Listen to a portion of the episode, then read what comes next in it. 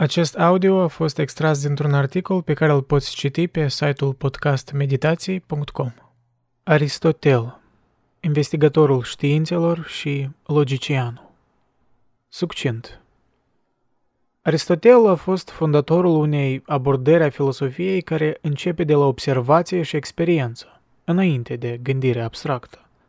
Așa cum Platon fusese un elev al lui Socrate, tot așa Aristotel era un elev al lui Platon. Și Aristotel însuși a devenit tutorele lui Alexandru cel Mare, astfel făcând parte dintr-o succesiune intelectuală prin câteva generații de figuri istorice extraordinare. Cu 45 de ani mai tânăr decât profesorul său Platon, Aristotel a luat din studiile sale la Academie câteva preocupări și principii fundamentale pe care le-a dezvoltat în continuare. În mod crucial, ideea că logica este instrumentul prin care filosofii ar putea forma un sens coerent al Universului și o preocupare cu problemele existenței și cunoașterii. Aristotel este considerat de practic toți studenții serioși ai filosofiei drept unul dintre cei mai mari giganți ai subiectului. Astăzi, metafizica și etica sa, în special, sunt studiate în universități din întreaga lume. Opiniile lui Aristotel au modelat profund învățătura medievală. Influența științei fizice s-a extins de la antichitatea târzie și evul mediu timpuriu până la renaștere și nu a fost înlocuită sistematic până când iluminismul și teorii precum mecanica clasică au fost dezvoltate. De asemenea, el a influențat filosofiile ideo-islamice în evul mediu, precum și teologia creștină, în special neoplatonismul bisericii timpurii și tradiția scolastică a Bisericii Catolice. Aristotel a fost venerat în rândul cărturarilor musulmani medievali ca primul învățător și printre creștinii medievali, precum Toma de Aquino, ca filosoful, în timp ce poetul Dante îl numea stăpânul celor care știu. Lucrările sale conțin cele mai vechi studii formale ale logicii și au fost studiate de către cărturari medievali precum Peter Abelard și Jean Buridan. Influența lui Aristotel asupra logicii a continuat până în secolul al XIX-lea. În plus, etica sa, deși întotdeauna influentă, a câștigat un interes reînnoit odată cu apariția modernă a eticii virtuții. Aristotel a fost numit tatăl logicii, tatăl biologiei, tatăl științelor politice, tatăl zoologiei, tatăl metodei științifice, tatăl retoricii și așa mai departe. Fără niciun dubiu, chiar și cei care îl critică astăzi admit că el a fost unul din cei mai importanți filosofi din istoria omenirii. Date biografice În general, detaliile vieții lui Aristotel nu sunt bine stabilite. Biografiile scrise în timpurile antice sunt adesea speculative, iar istoricii sunt de acord doar asupra câtorva puncte esențiale. Aristotel, al cărui nume înseamnă cel mai bun scop în greacă veche, s-a născut în anul 384 înaintea ierei noastre, în Stagira, un oraș din peninsula Calcidică, alături de orașul Tesaloniki din nordul Greciei moderne. Tatăl său, Nicomah, era medicul regelui Macedoniei, Midas al II-lea, tatăl lui Filip al II-lea și bunicul Alexandru cel Mare. Mama sa, pe nume Faestis, provenea din familie aristocratică, Tatăl său a murit când Aristotel încă era băiat mic, așa că a fost crescut de un tutore, care l-a trimis în Atena când avea aproximativ 17 ani, pentru a fi educat la Academia lui Platon. Aristotel a rămas la Academie timp de aproximativ 20 de ani. Povestea tradițională despre plecarea sa consemnează că a fost dezamăgit de direcția Academiei după ce controlul i-a trecut nepotului lui Platon, Spiusipus. Deși este posibil să se fi temut de sentimentele anti-macedonene din Atena în acel moment și să fi plecat înainte ca Platon să moară. Aristotel a însoțit apoi pe Xenocrate la curtea prietenului său Hermias de Atarneus din Asia Mică. După moartea lui Hermias, Aristotel a călătorit cu elevul său Teofrast la insula Lesbos, unde împreună au cercetat botanica și zoologia insulei și a lagunei protejate. În timp ce se afla la Lesbos, Aristotel s-a căsătorit cu Pitias, fie fica adoptivă a lui Hermias, fie nepoată.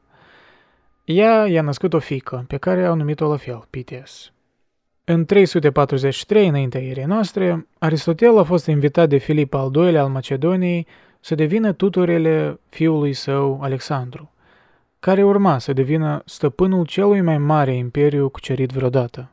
Aristotel a fost numit șef al Academiei Regale din Macedonia. În acel timp, el i-a dat lecții nu numai lui Alexandru, ci și altor doi viitori regi, Ptolemeu și Casander. Aristotel a încurajat pe Alexandru spre cucerirea Orientului, iar atitudinea lui Aristotel față de Persia a fost fără îndoială etnocentrică. Într-un exemplu celebru, el îl sfătuiește pe Alexandru să fie, citez, un lider pentru greci și un despot pentru barbari, să aibă grijă de primii ca după prieteni și rude și să se ocupe de aceștia din urmă ca cu niște fiare sau plante. Închid citatul. În 333, înaintea erei noastre, Aristotel s-a întors la Atena, stabilindu-și propria școală acolo, cunoscută sub numele de liceu. A organizat cursuri la școală în următorii 12 ani. În timp ce se afla în Atena, soția sa Pitea s-a murit, iar Aristotel s-a implicat cu Herpilis din Stagira, care i-a născut un fiu pe care l-a numit după tatăl său, Nicomach. Această perioadă din Atena, între 335 și 323 înaintea erei noastre, este momentul în care se crede că Aristotel a compus majoritatea operelor sale. A scris numeroase dialoguri, dintre care doar fragmente au supraviețuit. Se presupune că doar o cincime din lucrări sunt cunoscute de noi. Acele lucrări care au supraviețuit sunt în formă de tratat și nu au fost, în cea mai mare parte, destinate publicării pe scară largă. În general, se crede că sunt note de lecții pentru studenții săi, uneori chiar editate de alții. Stilul de proză al lui Aristotel este, prin urmare, mult mai puțin elegant decât cel al lui Platon. De fapt, este adesea brusc, aluziv și obscur deși a favorizat un stil simplu și direct pentru o mare parte din subiectele sale. Cele mai importante tratate ale sale includ fizica, metafizica, etica nicomahică, politica, despre suflet și poetica. Aproape de sfârșitul vieții sale, Alexandru și Aristotel s-au înstrăinat din cauza relației lui Alexandru cu Persia și persanii. O tradiție larg răspândită în antichitate îl suspecta pe Aristotel că ar fi jucat un rol în moartea lui Alexandru, dar singura dovadă acestui fapt este o afirmație puțin probabilă făcută la șase ani după moarte. După moartea lui Alexandru, sentimentul antimacedonian din Atena a fost reaprins. În 322 înaintea erei noastre, Demophilus și Eurimedon l-ar fi denunțat pe Aristotel pentru impietate – determinându-l să fugă la mășia familiei mamei sale din Calces, pe insula Evia, ocazie cu care s-a spus că a declarat, citez, nu voi permite atenienilor să păcătuiască de două ori împotriva filosofiei. Închid citatul. O referire la procesul și executarea Atenei a lui Socrate. Mai târziu, în același an, a murit pe insula Evia din cauze naturale – după ce el a numit pe studentul său Antipater ca executant, șef și a lăsat un testament în care a cerut să fie înmormântat lângă soția sa. Filosoful lumii de aici Aristotel a recunoscut pe deplin geniul lui Platon și propria sa îndatorare față de el, dar a respins ceva fundamental pentru filosofia lui Platon, și anume ideea că există două lumi. Așa cum am spus într-un articol anterior, Platon a învățat că nu poate exista o cunoaștere fiabilă a acestei lumi, mereu schimbătoare, care este prezentată simțurilor noastre. Obiectele adevăratei cunoștințe locuiesc, spunea el, în altă lume, un tărâm abstract, independent de timp și spațiu, accesibil doar intelectului. În ceea ce îl privește pe Aristotel, există o singură lume despre care putem filosofa, și aceasta este lumea în care trăim și pe care o experimentăm. Pentru el aceasta este o lume de fascinație și de mirare inepuizabile. Într-adevăr, el credea că acest sentiment de mirare a determinat ființele umane să filosofeze în primul rând, fie ca indivizi, fie ca specie, că asta este lumea pe care doresc să o cunoască și să o înțeleagă. Mai mult, Aristotel nu credea că am putea găsi un teren ferm în afara acestei lumi pe care să stăm, și de unde să urmărim anchete filosofice. Orice este în afara oricărei posibilități de experiență pentru noi e în esență un nimic. Nu avem un mod validabil de a ne referi la el sau de a vorbi despre el și, prin urmare, nu poate intra în discursul nostru într-un mod fiabil. Dacă ne rătăcim dincolo de terenul acoperit de experiență, ne rătăcim în discuții goale. Din acest punct de vedere, Aristotel a respins formele ideale ale lui Platon. Pur și simplu nu credea că avem motive întemeiate să credem că există și, în plus, el personal nu credea că ele există. Dorința lui Aristotel de a ști despre lumea experienței era o poftă de nedescris. De-a lungul vieții sale s-a adâncit în cercetare cu pasiune și energie gigantice într-o gamă incredibil de largă. El a trasat și a inspectat pentru prima dată multe dintre domeniile de bază ale cercetării, iar propria sa lucrare asupra acestora a furnizat denumirile folosite până în prezent. Printre acestea se numără logica, fizica, științele politice, economia, psihologia, metafizica, meteorologia, retorica și etica. Aceasta este o realizare extrem de impresionantă pentru un singur individ. El a inventat, de asemenea, termeni tehnici în acele domenii care au fost folosite de atunci, cuvintele din alte limbi fiind derivate fie din termenii săi greci, fie din echivalenții lor latinizați ulterior. Astfel de termeni includ energie, dinamică, inducție, demonstrație, substanță, atribut, esență, accident, proprietate, categorie, subiect, propoziție și universal. Pe lângă toate acestea, el a sistematizat logica, stabilind ce forme de inferență erau valabile și care nu erau valabile. În alte cuvinte, ceea ce rezultă cu adevărat din ceva și ceea ce doar pare să rezulte. Și le-a dat nume acestor forme diferite de inferență. Timp de 2000 de ani, studiul logicii urma să însemne studiul logicii lui Aristotel. Stând în fața acestui tip de realizare intelectuală, nu putem decât să ne uimim. Rasa umană nu urma să producă un gânditor de calibru al lui Aristotel timp de încă 2000 de ani. Într-adevăr, este îndoielnic dacă vreo ființă umană a știut vreodată la fel de multe ca el. În timpul evului mediu, după căderea Imperiului Roman, cunoștințele despre opera sa au dispărut în Europa, dar au fost păstrate în viață în lumea arabă. De acolo și-au făcut drumul înapoi în Europa în evul mediu târziu și a devenit cel mai mare corp unic de cunoștințe științifice sau quasi-științifice pe care le dețineau europenii. Inevitabil, Părți ale acesteia care urmau să se dezvolte ca științe separate au depășit în cele de urmă nu numai cercetările proprii ale lui Aristotel, ci și concepțiile și metodele sale. Biologia sa a fost importantă până în secolul al XIX-lea, la fel și logica. Filosofia sa generală, inclusiv teoria politică și morală, precum și estetica sa, rămân influente până în prezent. Idei centrale Natura ființei Întrebarea cheie de la care a început Aristotel a fost ce sunt obiectele din această lume? Ce înseamnă ca ceva să existe? În propriile sale cuvinte, citez, întrebarea care a fost pusă cu mult timp în urmă, se pune acum și este întotdeauna o chestiune de dificultate. Ce este ființa? Închid citatul. Prima sa concluzie importantă a fost că lucrurile nu constau doar din materialele din care sunt făcute. El folosește exemplul unei case. Dacă ai însărcinat un constructor să construiască o casă pe terenul tău, iar el a descărcat pe șantier cărămizele, țiglele, lemnul și așa mai departe și ți-a spus, iată casa ta. Tu ai crede că ar fi o glumă proastă. Ar exista toate materialele constitutive ale unei case dar nu ar fi deloc o casă, doar un șold de caramizi și așa mai departe.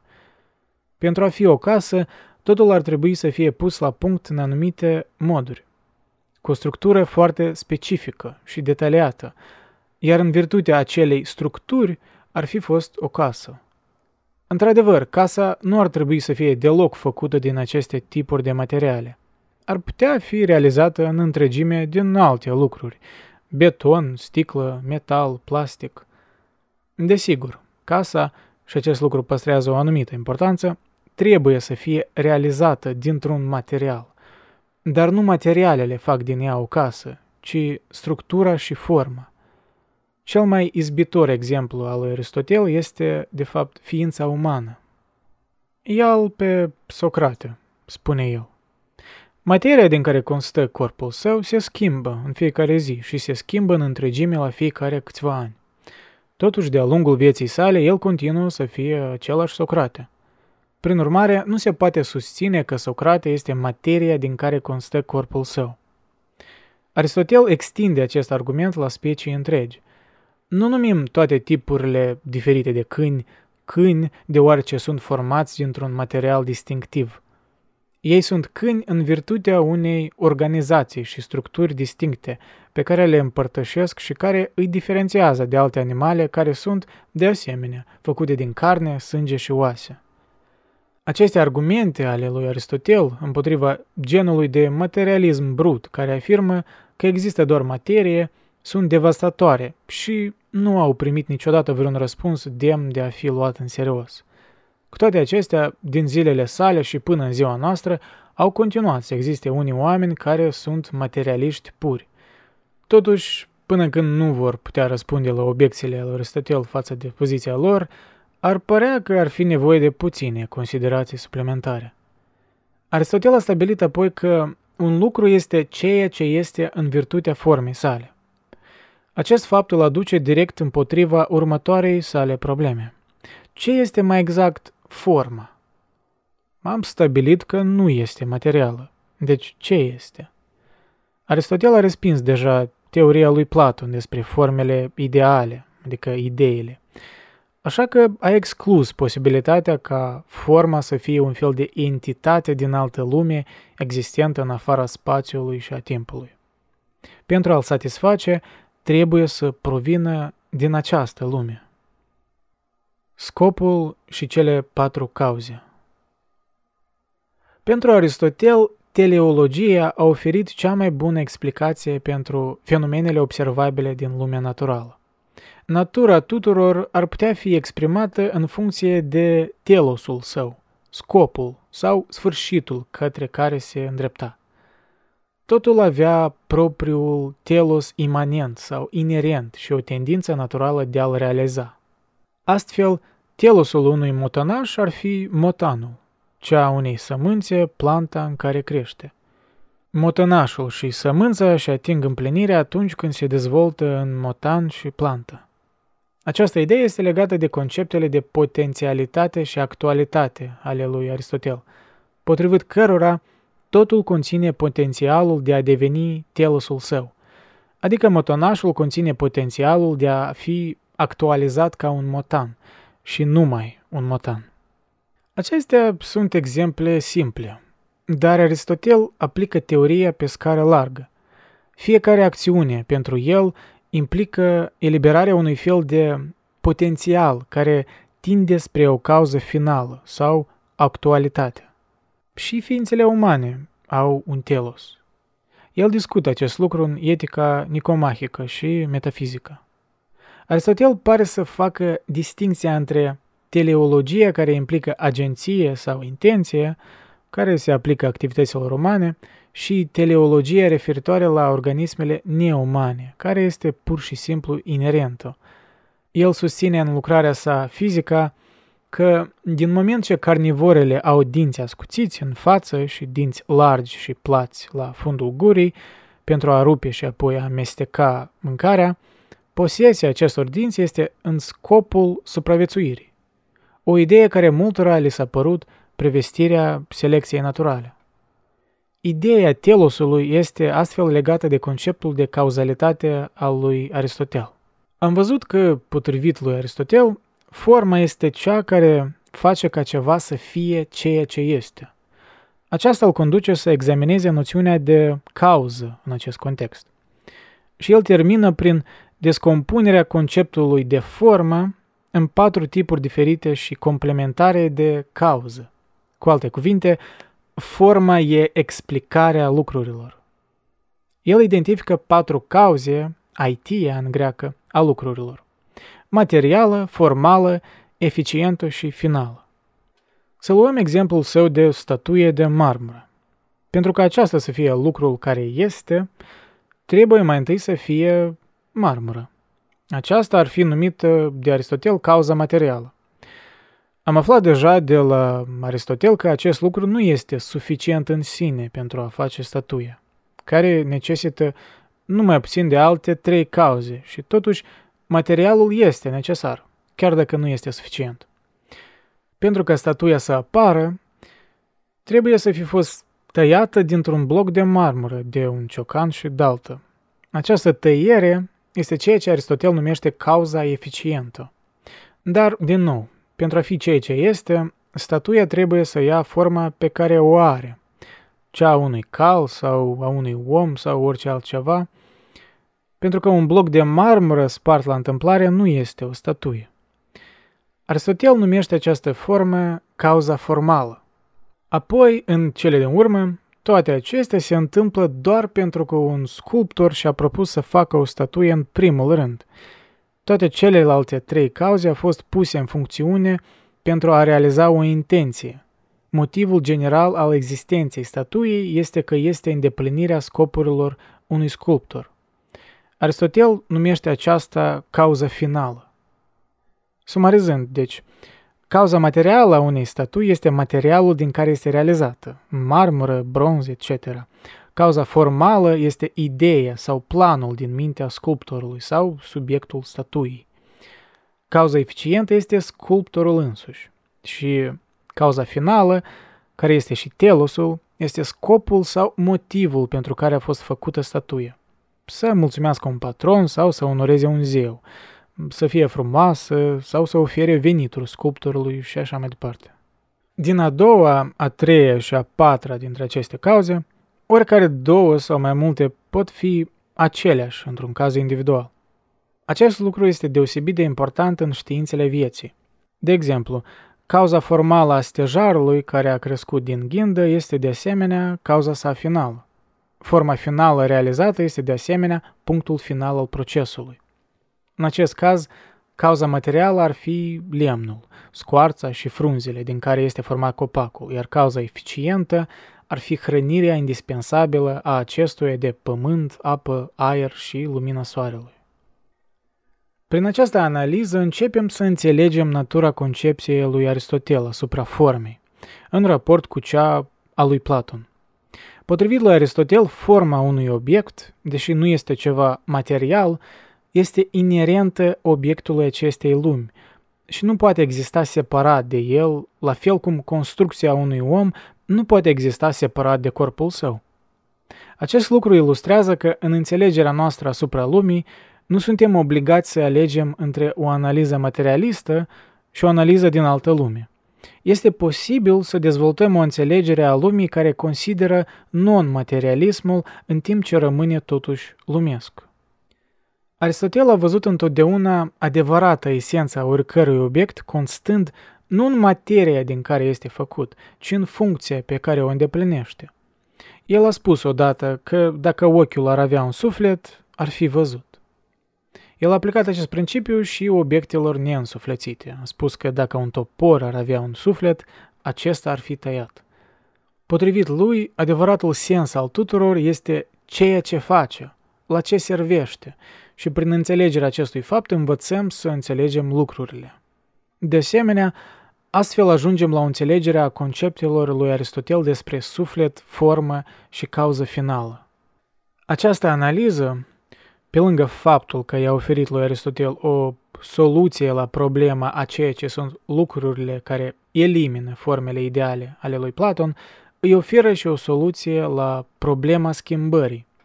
Potrivit lui, schimbarea are loc atunci când materialul care face parte din ceva capătă o formă pe care nu o posedase anterior.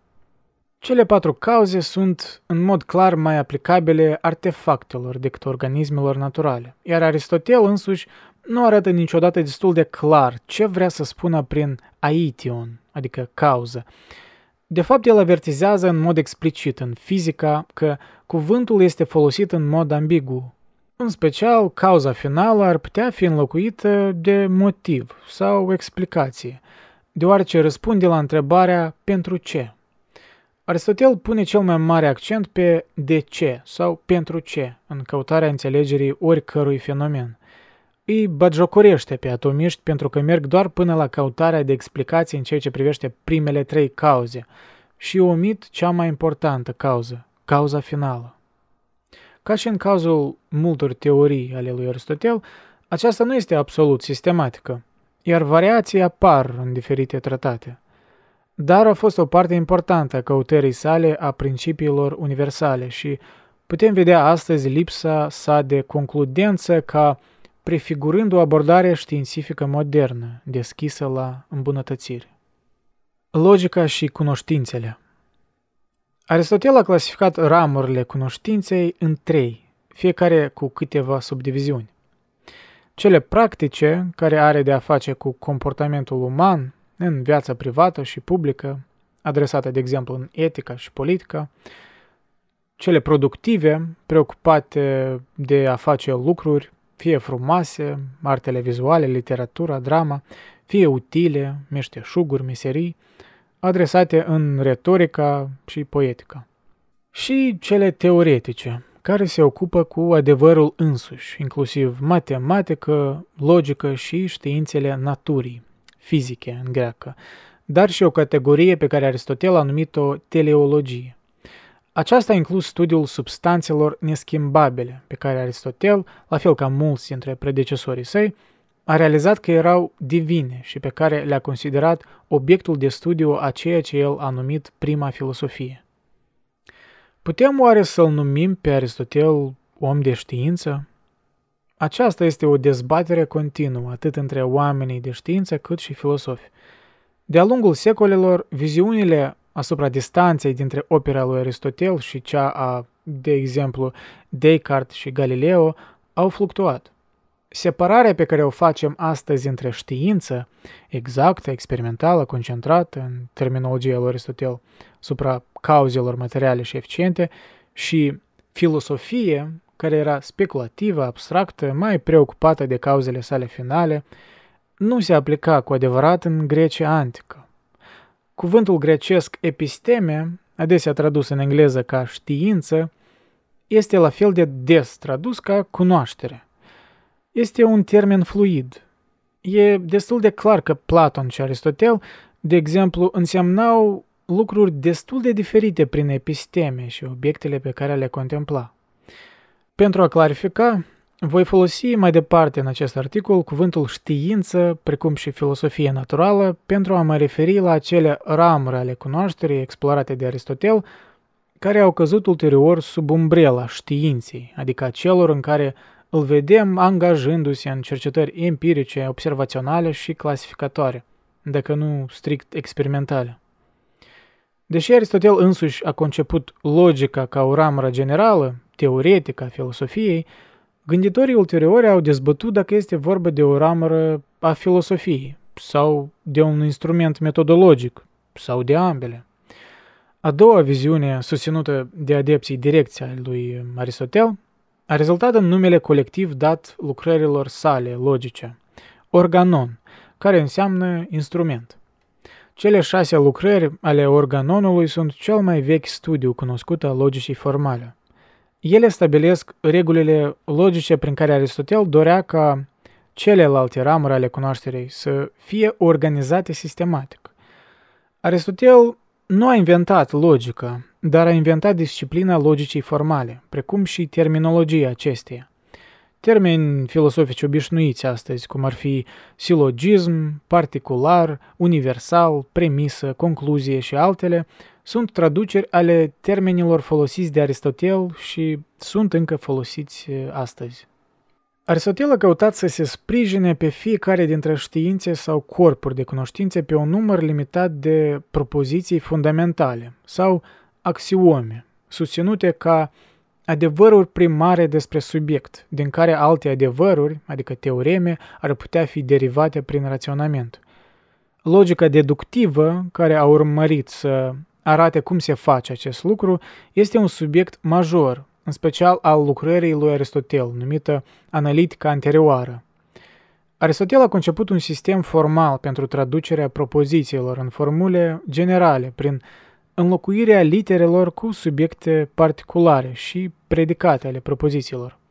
Acest model standard al argumentului deductiv se numește silogism. Un silogism este o formă de argument deductiv constând din două premise, din care urmează o concluzie. De exemplu, toate mamiferele sunt vertebrate. Toate văcile sunt mamifere. Respectiv, toate văcile sunt vertebrate. Aristotel a descoperit că, prin înlocuirea termenilor specifici, mamifere, văci, etc., cu litere, silogismele puteau fi exprimate ca argumente generale. De exemplu, toate B sunt A, toate C sunt B. Prin urmare, toate C sunt A. Marea inovație a lui Aristotel a fost să descopere că acest tip de argument deductiv, indiferent de subiect, ar putea fi exprimat quasi-matematic ca un argument general care duce la o concluzie universală. În cele din urmă, problema cu raționamentul silogistic al lui Aristotel a fost că consistența sa internă nu garantează adevărul obiectiv al concluziilor. Dar, deși nu a reușit să producă un sistem logic inatacabil, este faptul inovației, ideea că argumentele deductive pot fi exprimate formal, indiferent de defectele acesteia, care a deschis un drum nou. În analitica posterioară și în alte părți, Aristotel se ocupă de inducție, un argument invers. El îl caracterizează ca un argument care pleacă de la particular la universal, categoriile generale care putea fi deduse din exemple particulare. Deși nu disecă niciodată inducția cu atât de multe detalii cât deducția, este foarte important în teoria sa a cunoașterii, care, a declarat el, trebuie să fie atât sistematică cât și explicativă. Pentru a concepe sistemul său bazat pe axiome, bazat pe adevăruri universale, Aristotel a dorit să știe cum știm ce este adevărat și cum știm că lucrurile pe care le cunoaștem sunt adevărate. El credea că nu poți ști ceva cu adevărat decât dacă ai putea să-l explici sau să-i dai cauzele. Nu a fost suficient să știm din observație că pisicile au gheare. Trebuia să știi că au gheare dintr-un motiv și care a fost motivul. Să prindă prada, să se apere și așa mai departe. O mare parte din analitica posterioară este o încercare de a construi un sistem bazat pe axiome pentru științe sau domenii ale filosofiei naturale, dar ea însăși nu este atât de sistematică. După cum sublinează savantul Jonathan Barnes, Analitica posterioară nu este o carte a științei, ci o carte despre modul în care ar trebui construită o știință. Cu alte cuvinte, Aristotel nu a prezentat diferitele științe în mod axiomatic, ci într-un mod mult mai întrebător, investigator, cu referiri frecvente la opiniile reputate ale predecesorilor săi. De exemplu, în meteorologie, la ideile lui Anaxagoras despre eter sau Democrit despre comete. Această tendință, de altfel, este ceea ce îl face să fie o sursă atât de excelentă pentru filosofii presocratice. Sistematizarea a fost întotdeauna idealul său și poate unul imposibil, dar tratatele care au supraviețuit în domeniile de studiu unde, să nu uităm, a fost adesea un pionier, transmit mult mai puternic un sentiment de sistematizare în curs de dezvoltare. Nu e încă un sistem complet, dar vizează acest lucru. Cercetările biologice Un aspect în care Aristotel se uite direct înapoi la gânditorii presocratici este concentrarea sa asupra studiului naturii. Deși a scris cărți importante despre logică, etică, politică și artă, o mare parte din opera sa a fost în filosofia naturală, fizică în greacă. Aproximativ un sfert din toată lucrarea sa existentă tratează teme legate de ceea ce numim biologie – se pare că nu a existat niciun aspect al lumii fizice despre care Aristotel n-a avut nimic de spus. Unii filosofi nu consideră cercetările biologice ale lui Aristotel ca parte a filosofiei sale, văzându-le ca pe un alt tip de cercetare. Dar metodele și unele dintre ideile acestor cercetări s-au răspândit în alte domenii. A fost, de exemplu, studiul său asupra creaturilor vii și simțul său că organizarea lumii naturale nu a fost întâmplătoare – care l-a condus la ideea de telos, ideea că creaturile erau așa cum erau pentru un motiv sau scop. În acest timp în străinătate, după anul 347 înaintea erei noastre, Aristotel a explorat zoologia și biologia, colectând, observând și disecând diverse specimene.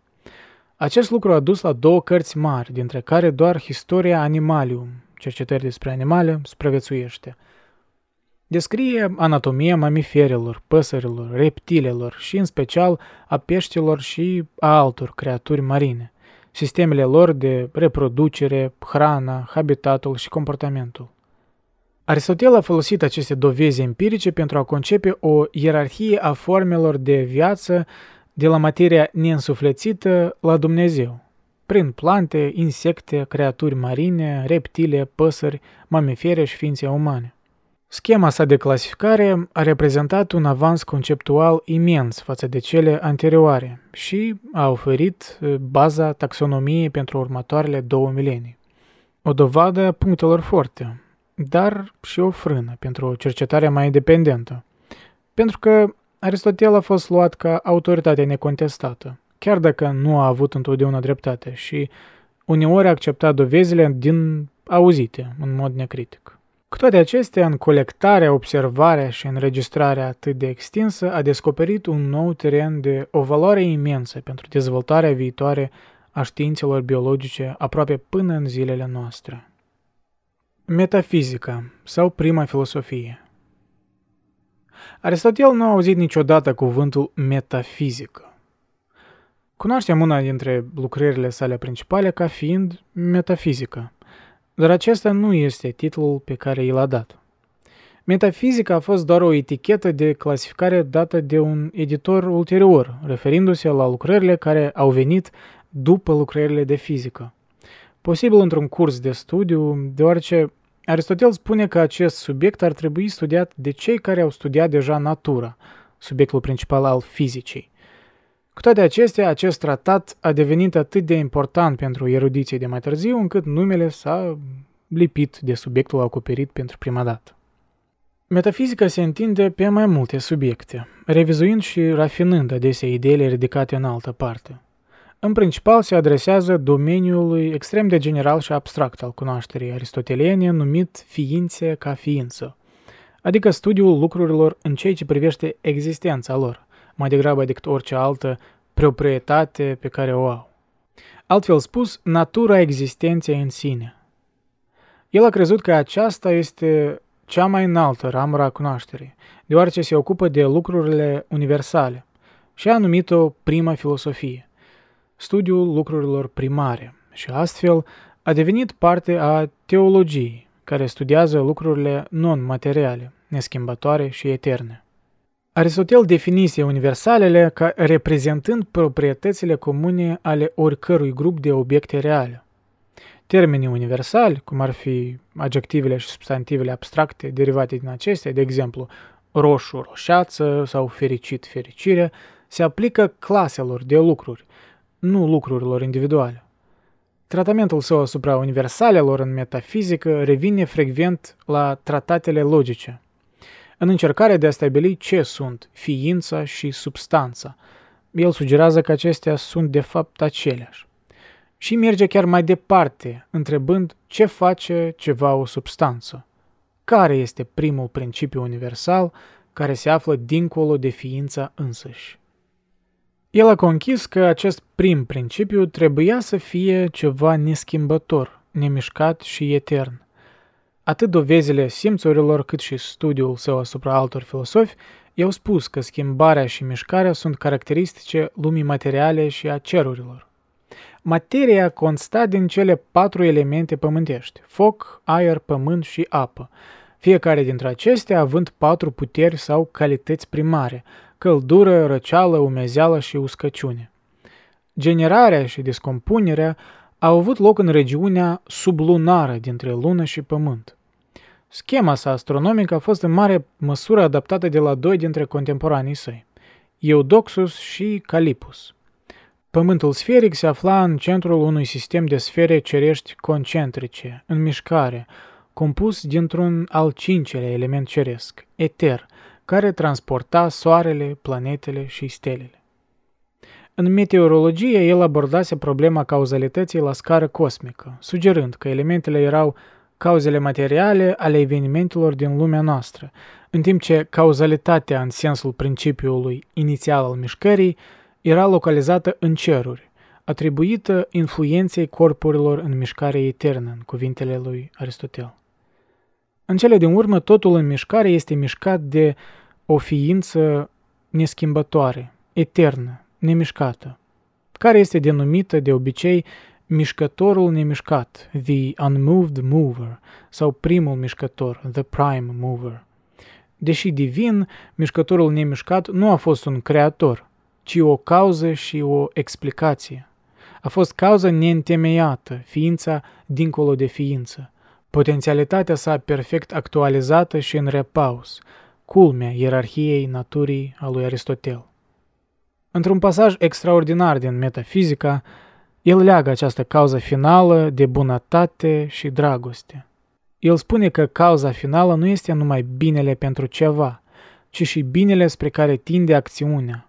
În acest sens, ființa bună, îndreptându-se spre toate acțiunile, citez, produce mișcare prin a fi iubită și mișcă celelalte lucruri în mișcare. Astfel, primul mișcător neschimbat începe totul în mișcare și îl menține în mișcare. Nu prin a face ceva, ceea ce ar implica schimbare și mișcare din partea sa, ci pur și simplu prin faptul că este atât de atractiv sau de dorit ca orice altceva să fie mutat spre el sau să fie mutat în acțiune de dragul său. Salvând aparențele În toate încercările de a înțelege lumea, spune Aristotel, nu ar trebui să pierdem niciodată din vedere faptul că e anume această lume pe care încercăm să o înțelegem. Deși s-ar putea să fim înspăimântați de ea, nu ar trebui să acceptăm niciodată explicații despre aceasta care neagă validitatea propriilor experiențe pe care încercăm să le explicăm. În toate investigațiile noastre ar trebui să menținem o stăpânire fermă asupra acestor experiențe care ni se prezintă și să ne referim în continuare la ele, în fiecare etapă, pentru că a le înțelege e cauza finală a anchetelor noastre. A înceta să menținem o stăpânire fermă asupra experiențelor cu scopul de a întări credința în ceva ce nu experimentăm înseamnă a ajunge la concluzii într-un mod grăbit. El a numit acest principiu salvând aparențele. Fraza însăși sună destul de slab, dar este folosită de filosofi până astăzi datorită importanței principiului implicat. Platon și Aristotel sunt cele două arhetipuri de filosofie în opoziție care au caracterizat filosofia de-a lungul istoriei sale. Pe de o parte, există filosofi ca Platon care stabilesc doar o valoare secundară cunoașterii lumii pe măsură ce se prezintă simțurilor noastre, crezând că preocuparea noastră finală trebuie să fie cu ceva care se află în spatele sau dincolo sau ascuns de suprafața lumii. Pe de altă parte, există filosofi, ca Aristotel, care cred că această lume este în sine cel mai potrivit obiect al preocupării și al filosofării noastre. Pentru a lua un exemplu mult mai apropiat de epoca noastră, Marii filosofi raționaliști ai secolilor al XVII-lea și al XVIII-lea au crezut că cunoașterea suprafeței lucrurilor pe care experiența noastră senzorială pare să ne dea ne înșeală prea des. În timp ce marii filosofii empirici ai aceleași perioade credeau că informațiile fiabile se pot baza numai pe examinarea directă a faptelor observabile. Opoziția dintre cele două tendințe e veșnică și apare într-un fel sau altul, într-o epocă sau alta, în moduri diferite. Mijlocul auriu Apelurile respective pe care le au cele două abordări diferite pentru indivizi pot avea legătură cu temperamentul personal. Oamenii cu o gândire mai religioasă, deși în niciun caz numai ei, vor găsi probabil abordarea platonică mai potrivită, în timp ce oamenii mai simpli, mai pământeni, vor prefera o abordare aristotelică, de obicei. Dar motivul pentru care ambele sunt perene este că fiecare subliniază adevărurile pe care cealaltă o subievaluează.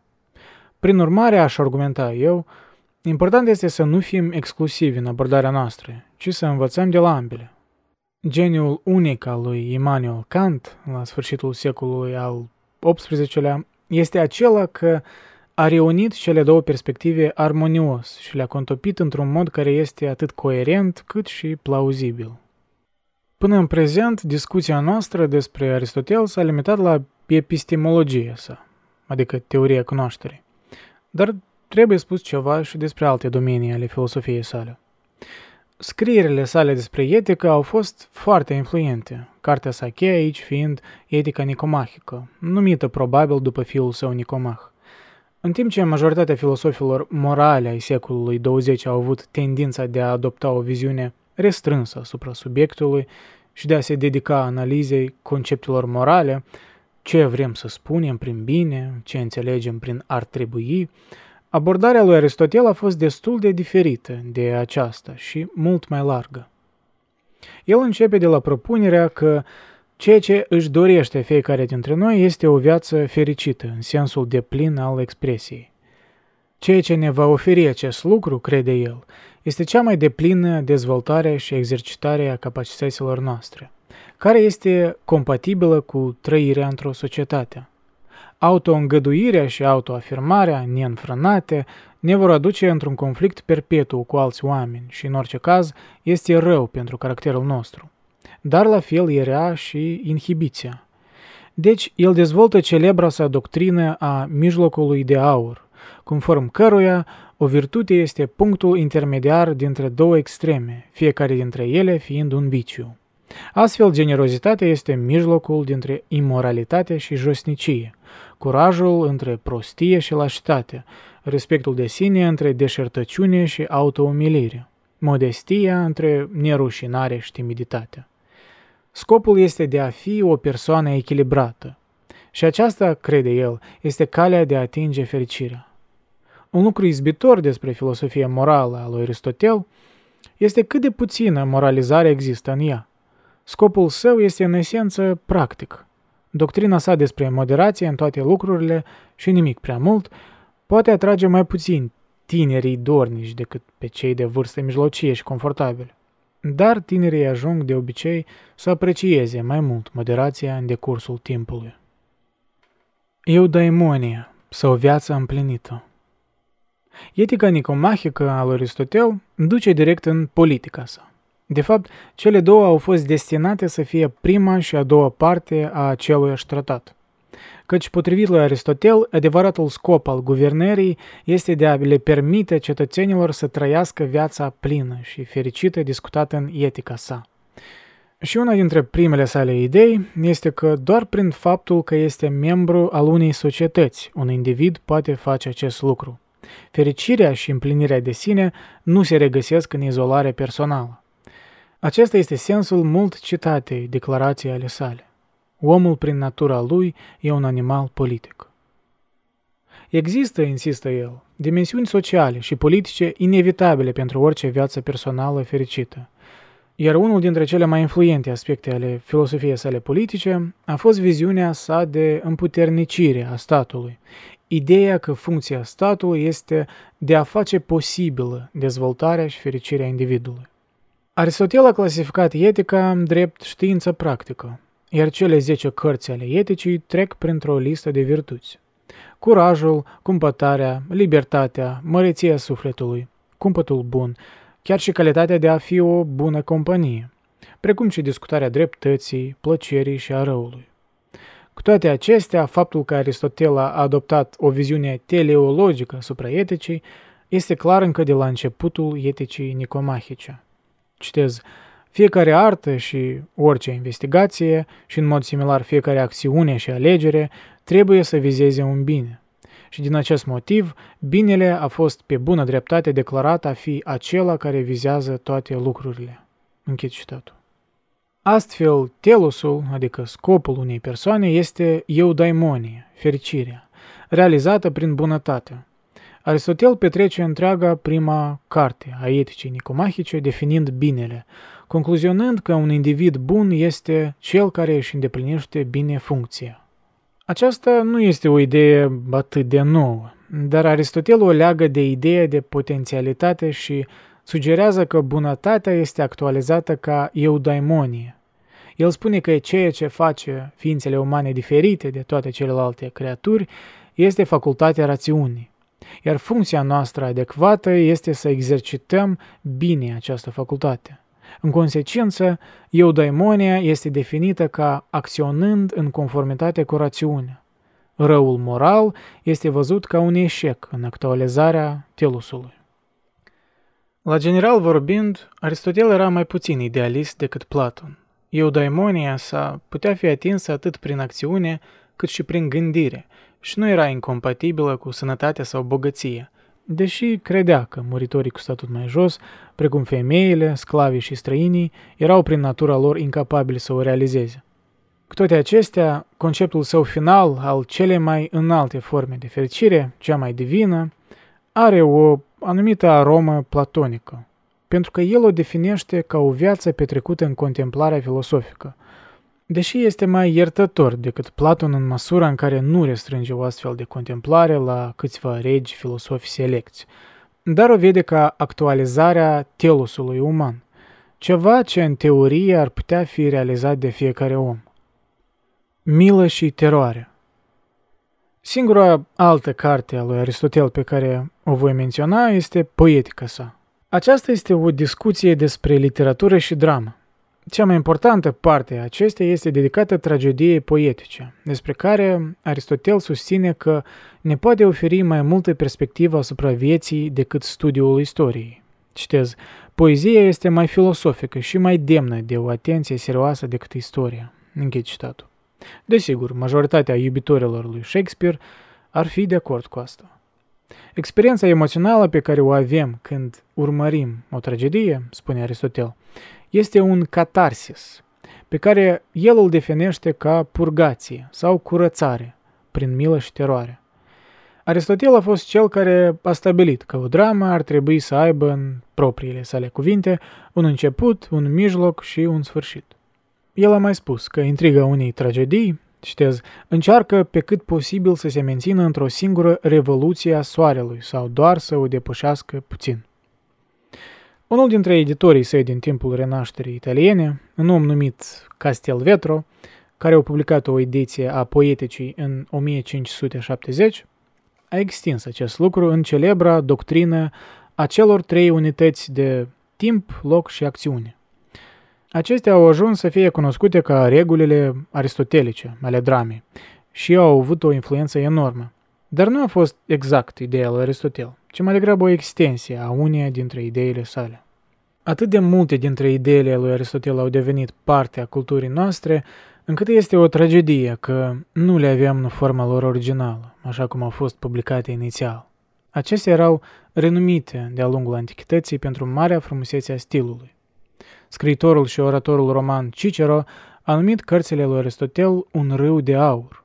Atât de mult sunt menționate în scrierile altora, încât știm destul de multe despre ele, dar lucrările în sine s-au pierdut. Tot ceea ce supraviețuiește acum sunt note de curs, scrise fie de Aristotel însuși, fie de elevii săi, care, după cum am menționat anterior, acoperă ceva de genul unei cincimi din producția sa totală de idei. Acestea nu au nimic asemănător cu calitatea artistică a lui Platon. De fapt, sunt puțin cam greu de citit, așa cum ne-am așteptat de la notele prelegerii. Așa că, în practică, doar cititorii devotați ai filosofiei sunt cei care le citesc. Dar importanța lor pentru civilizația occidentală rămâne incontestabilă. Sumarizarea Aristotel a iubit clasificarea. Trei ramuri ale cunoașterii fiecare cu subseturi. Patru niveluri de cauzalitate. Cauzele materiale, formale, eficiente și finale. În biologie, clasificarea sa a creaturilor vii a devenit standardul timp de mai multe secole. El a inventat logica formală, în special forma argumentului deductiv, folosind silogisme în care anumite subiecte și predicate erau reprezentate ca categorii generale prin litere. El a susținut că natura a tot ceea ce este în lume ar putea fi exprimată în termeni de telos, scopul sau sfârșitul spre care se îndrepta. El a identificat, de asemenea, acest scop ca fiind cauza finală în sistemul său de cauzalitate. Gândirea sa despre universale și teoriile sale metafizice sunt în parte o dezvoltare și în parte un răspuns la teoria ideilor a lui Platon. Căutând un prim principiu sau o cauză finală, el a postulat existența unui mișcător nemișcat – o divinitate responsabilă de schimbarea Universului, în timp ce divinitatea însăși rămânea nemișcată și neschimbătoare. Aristotel nu a fost de acord cu Platon că lumea pe care o percepem prin simțuri era inexistentă și a susținut că percepția senzorială era un mod fiabil, într-adevăr singurul mod fiabil de a înțelege lumea. El a considerat tot ceea ce intră în minte ca fiind perceput mai întâi ca un obiect observabil de simțurile noastre.